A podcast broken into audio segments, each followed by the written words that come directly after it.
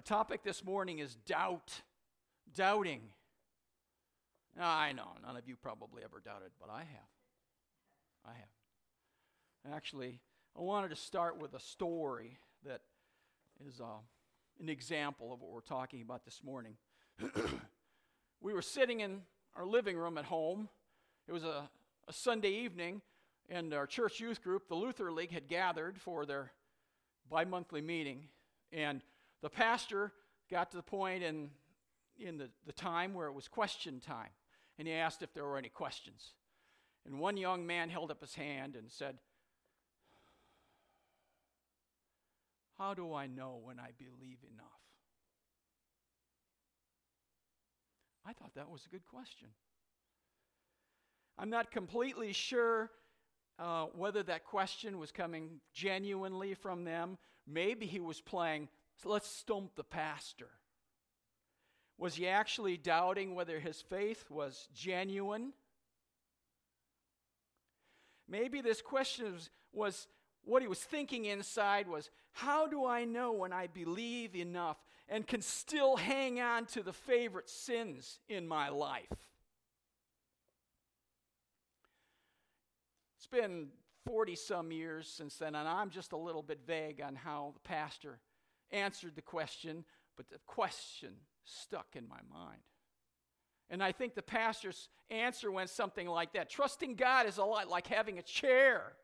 And this chair is there, and you believe that it will hold you, but you don't know until you put every ounce of your weight on that chair. And then you know that that chair is solid.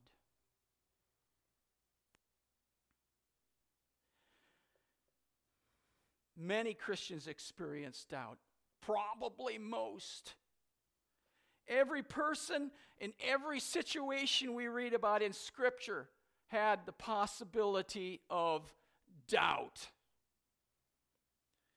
Living by faith means that we trust God, even though there is much mystery we do not know or completely understand. Things like, okay, God is an eternal, self existent being. What does that mean? Eternal, self existent. How about the idea of the vast distances in the universe? You get in your car and you start driving towards Alpha Centauri. How long would it take you to get there? or uh, this is my favorite one. Watch this, okay? That sounds solid, doesn't it? There's some that you knock on the table, it, it feels solid. And you know what they tell us? That actually, that's really mostly empty space between subatomic particles. And the empty space between these subatomic particles is so vast that these subatomic particles are almost irrelevant. And you know what? They don't even know if there's anything there, there in those subatomic particles. Now, how do you go about understanding that? You know, this is this is material, ripe material for for for feeding doubts, you know, in faith. Ask me if I understand it all. Deuteronomy 29 29 says, The secret things belong to the Lord our God, but the revealed things belong to us and to our children forever to observe all the words in this law. There are things that we will not fully know or understand in this life. Okay, so what does the world say about found a couple of, of, of uh, quotes I thought were really interesting. One was from Rene Descartes, for you intellectuals out there, okay? Ooh, okay. Rene Descartes said, if you would be a real seeker after truth, it is necessary that at least once in your life you doubt as possible all things. He was probably sipping tea when he was saying this. The founder of Buddhism said, Doubt everything, find your own truth. You know, the crazy thing is, if, if we take their advice, we would have to doubt what they said, which seems kind of counter, contradictory to me. what does God say about doubt?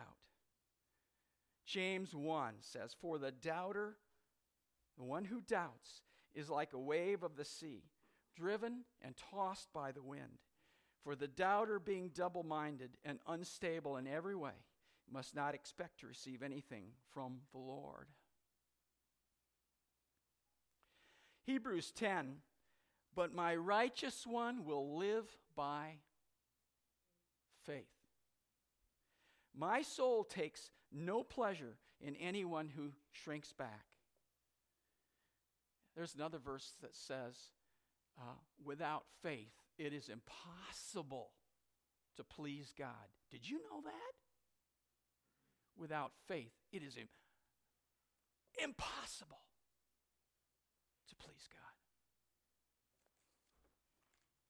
Second Corinthians chapter 5 says, For we walk by faith, not by sight. Doubt varies from very mild to severe on a variety of matters. I was at home on a Sunday evening and I got a phone call from a friend named Kevin. Kevin had recently become a Christian and he'd become a part of, of a friend group that I was a bunch of friends and we were all Christians and and Kevin through the influence of our group of friends had become a believer and he was a new believer and the tone of his voice over the phone was not just scared, it sounded like he was standing on the precipice of eternity and looking over the edge, and he could see hell from there. And he was scared to his bottom Adam. He'd been reading in his Bible in Matthew 7. Can we bring that up on, on the screen? Matthew 7. It's about the fourth scripture verse.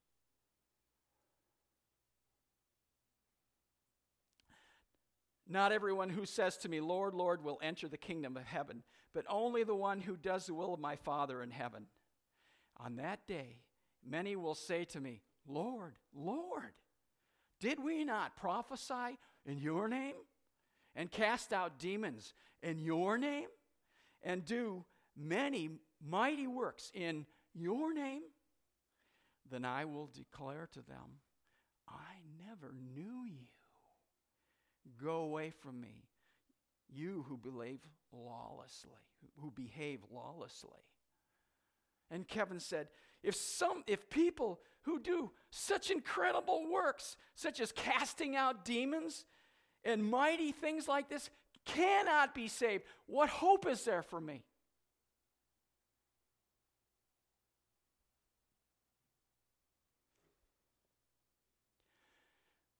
And he was failing to see that these, that these people were justifying themselves before God. Look at this, what I've done. Look what I bring. Look at these good things that I have done. I, there's a story, one of my favorite stories, and I apologize those people have already heard it again. That's okay. I like it every time I hear it.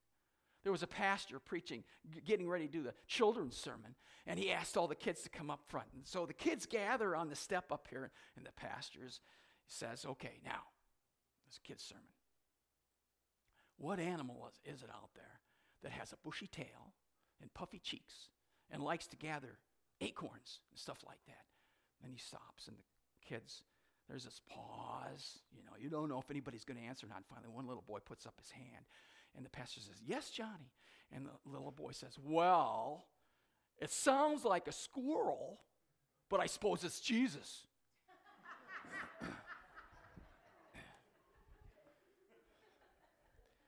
but you know, the point of that is really poignant. You cannot justify yourself before God. Say, our hope is built on nothing less than Jesus' blood and righteousness, dressed in his righteousness alone, faultless to stand before the throne. And if we are pointing to the good things that we have done in this, to what we think were good things,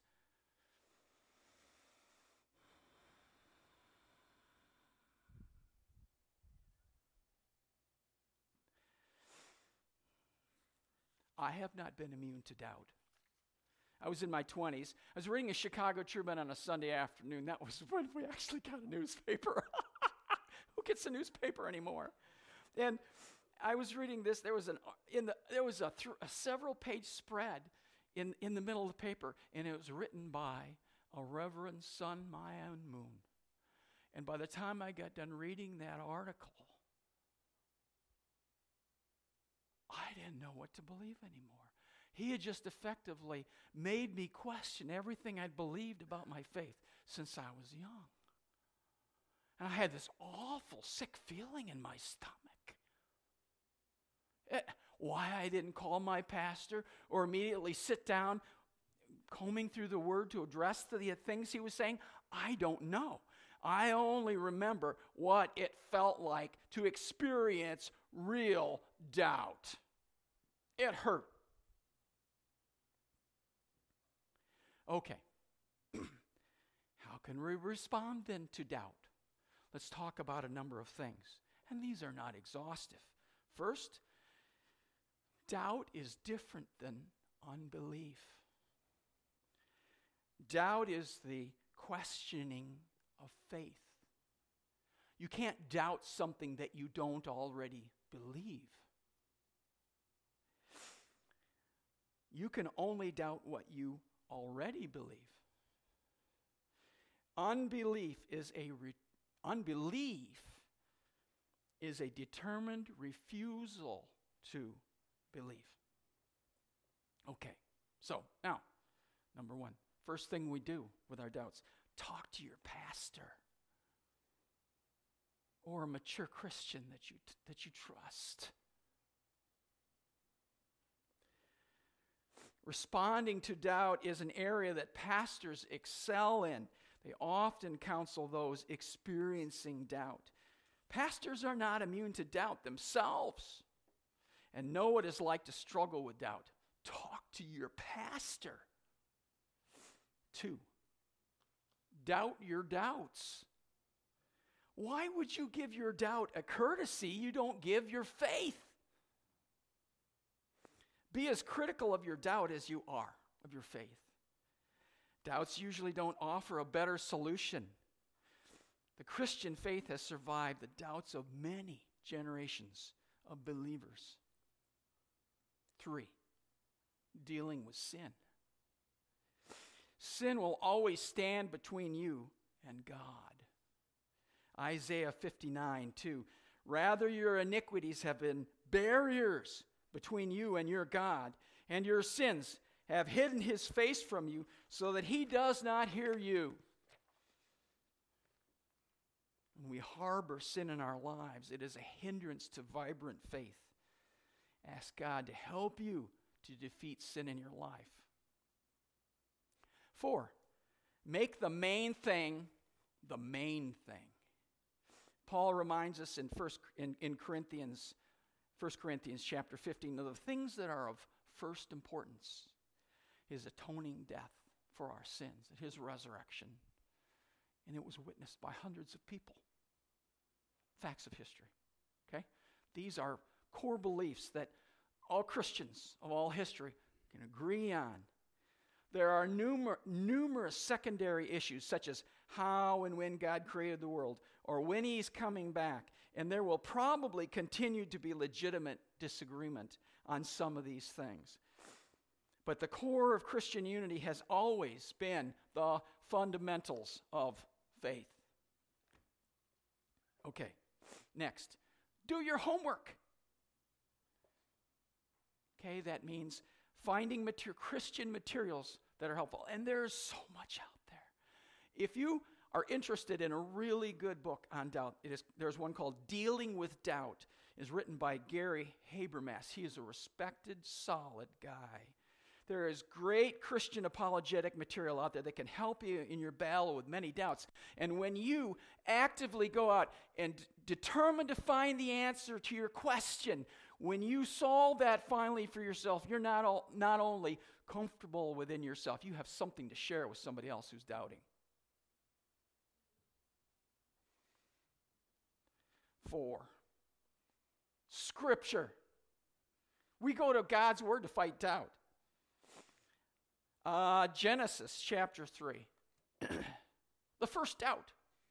Okay? Now, the serpent was more crafty than any other beast of the field that the Lord God had made. He said to the woman, Did God actually say, You shall not eat of any tree in the garden? And the woman said to the serpent, We may eat of the fruit of the trees in the garden, but God said, You shall not eat of the fruit of the tree that is in the midst of the garden, neither shall you touch it, lest you die. But the serpent said to the woman, You will not surely die. For God knows that when you eat of it, your eyes will be opened, and you will be like God, knowing good from evil. Satan loves doubt.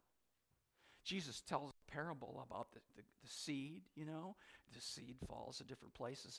And the first seed he talks about is the seed that falls on the hard ground. And the evil one comes and picks it up and takes it away. Who was the instigator of doubt?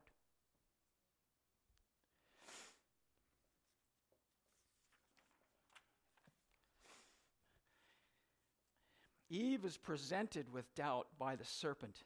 You know, it's interesting to me. Why didn't she say, ah, that's an interesting idea that you're thinking. Let me just talk to God for a minute and I'll get back to you on that. And she, I bet you if she came back, I bet you the serpent would be nowhere to be found.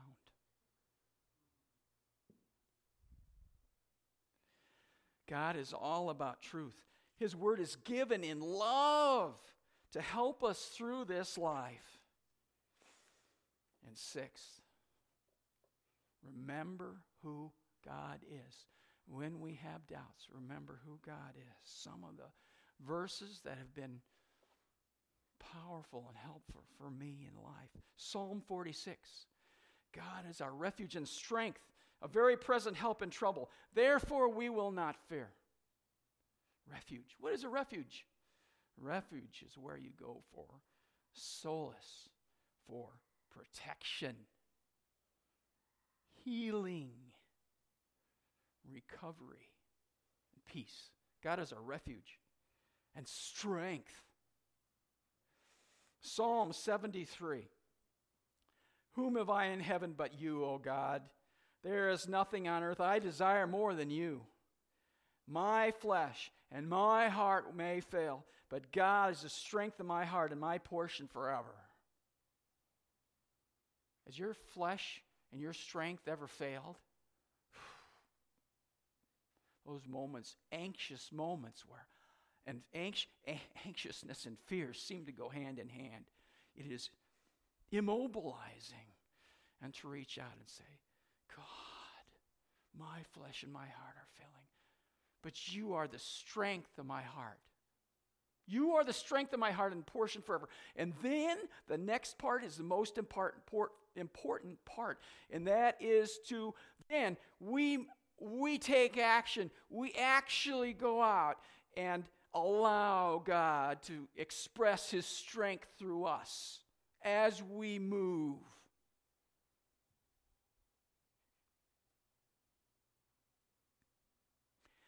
I found a story here some time ago, and I thought it was helpful. It's a little long, but I wanted to share it for you. It was written by a policeman who was talking about a day in his life. Okay, bear with me it has a point. I got into a fist fight last week. Well, I suppose you could call it a fist fight. I got hit about 10 to 12 times without landing a single punch myself. It's been a while since I've been in a fight. As a police officer, I probably get into more fights than the average middle aged man. But at 46, my reflexes are not what they used to be, so I got a little beat up. It all started when I attempted to make a man do something I thought he should do. I grabbed his shirt sleeve and directed him in the direction I wanted him to go. I'm usually pretty good at directing people. Apparently, he was not having the best day, and this was not the direction he wanted to go. So he responded by taking a swing at me. I managed to duck the first blow and easily redirect his momentum, moving him through this, the, the open door of my pickup truck where he landed square on his back in the front seat. With his back to the seat, he reached for anything he could throw in my direction to keep me away from him, which happened to be a set of car keys, a water bottle, and an ESV Bible. The keys missed my head by a couple of inches, and I managed to dodge the water bottle, but the Bible hit me right in the chest, resulting in an out of, t- out of context yet unforgettable illustration of Hebrews 4:12. You remember that one? That's the one that says, sharper than any two-edged sword. As he searched the cab of my truck for something else to launch at me. I took advantage of the distraction and rushed through the doorway. He caught me with an upkick to my midsection, but I managed to grab both his legs and pin them to the dash. My tunnel vision focus on his legs left his hands unsecure, and I was met with five or six quick strikes to the back of my head with his fist, followed by several scratches to my scalp and face from his fingernails. Believe it or not, my mind instinctively, went back to a basic rule from my initial police training watch the hands. Hands kill. If you control the hands, you control the fight. I abandoned his legs and latched onto his wrists, putting his fists into his chest while simultaneously wrapping my leg around his ankles to control his feet. His explosive strength and speed humbled my aging muscles and slower re- reflexes, but at least I was now in control of the situation, or so I thought. About the time I was catching my breath and making a new game plan, I felt a sharp vice like lock on my forearm and looked up to see the man clenching his teeth down on my jacket sleeve. My jacket was thick enough to keep the bite from penetrating skin, but the initial shock of the pain made me instinctively react. Still holding his wrists, I broke away from the bite and lodged my elbow and forearm under his chin, forcing his head back. His mouth closed, and averting any possible headbutting or biting, or biting retaliation. The only offense he had left was to spit in my direction, which he did several times between primal screams of violent anger. I took the spit. It was better than the alternative. Turning my face to avoid most of the project- projectile spray, I just happened to glance to the back seat of the truck where I saw my wife, daughter, and teenage son. The look on their faces made me realize how serious this incident had become. I needed to end this fight. With one last burst of ad- adrenaline fueled energy, I lifted the man to his feet and out of the seat. Still holding his, list, his, his wrists, I swept his legs with my left foot and took him to the ground in the soft snow besides the door of the truck. The powder absorbed most of the impact, allowing me to move to a superior position. As I pinned his arms to the ground with my hands, I knew by the look on his face the fight was almost over. He continued to struggle and spit, but it was continu- but he was quickly running out of gas. I held him there in the snow till the ice absorbed his energy and cooled his rage. Are you finished? I muttered, nearly out of breath. I'm not letting you go. He struggled one last time and then nodded his head in surrender. I slowly but cautiously helped him to his feet and dusted the snow from his back. The fight was over. I loaded him into the truck and continued on to our destination.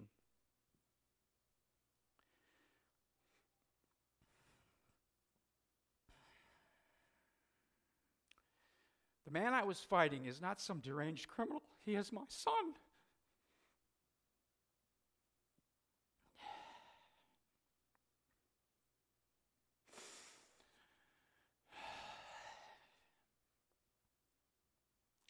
Autistic and nonverbal, he is a two year old in a 20 year old body. Like most two year olds, he throws fits from time to time. Unlike most two year olds, he can do a lot of damage. He can hurt my wife and seriously hurt my daughter. And he can almost whip me. Almost. It all began as we were headed out of the door going to Super Bowl party. He wanted to take his iPad. I said no and he transformed into the Incredible Hulk. Sitting in the truck with a protective armor on my son, I began to think how God could possibly be in this. I thought of big words like sanctification and sovereignty, even imago Dei, and fearfully and wonderfully made. These are bold and profound words I admittedly preach louder when the times are less painful. Then, as the adrenaline sapped all of my remaining strength, the glaring image through my head of another man struggling to get away. This other man cursed his family and his Lord. He fought against love and kicked against the goads. He spit in the face of the one who loved him most. But despite the rebellion and violence, even through the worst of sin and insurrection, his father would not let him go, holding him tightly till all the defiant energy was spent. I am that man.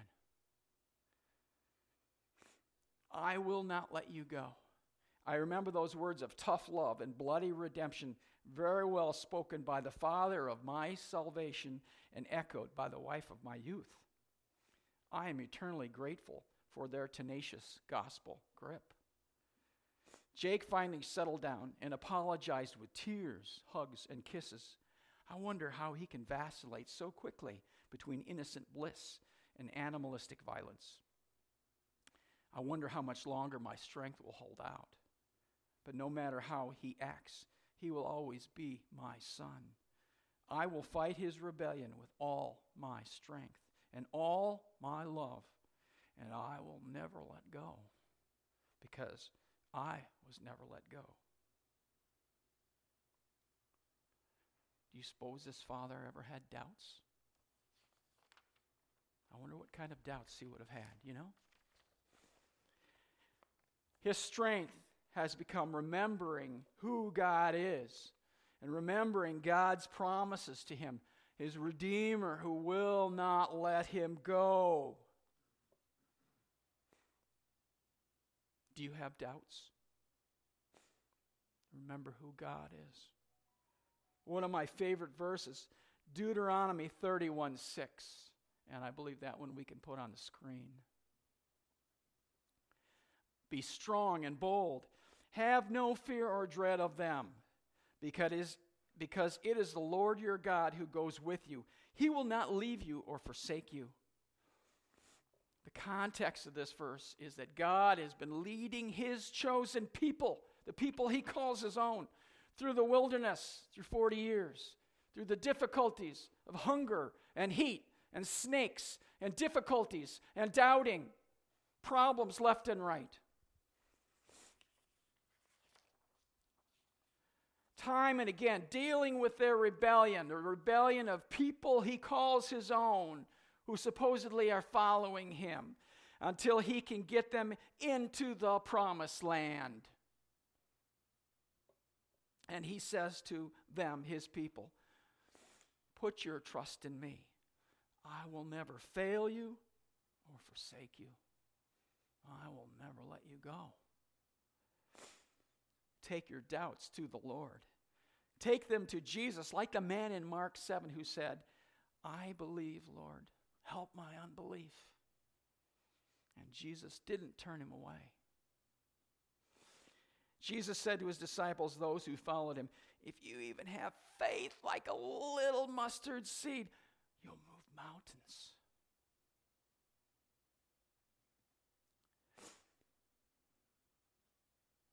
Come to me in faith. I won't let you go. Psalm 91. Oh, one of my favorite books in the Bible. And this, these verses are incredible because it is God speaking to you, to me directly. What does he say? He says, Those who love me, I will deliver. I will protect those who know my name. When they call to me, I will answer them. I will be with you in trouble. I will rescue you. I will honor you. I will satisfy you with long life and show you my salvation. These are God's words directly to you and me. Oh, Is there anything more powerful than God's word to you and me?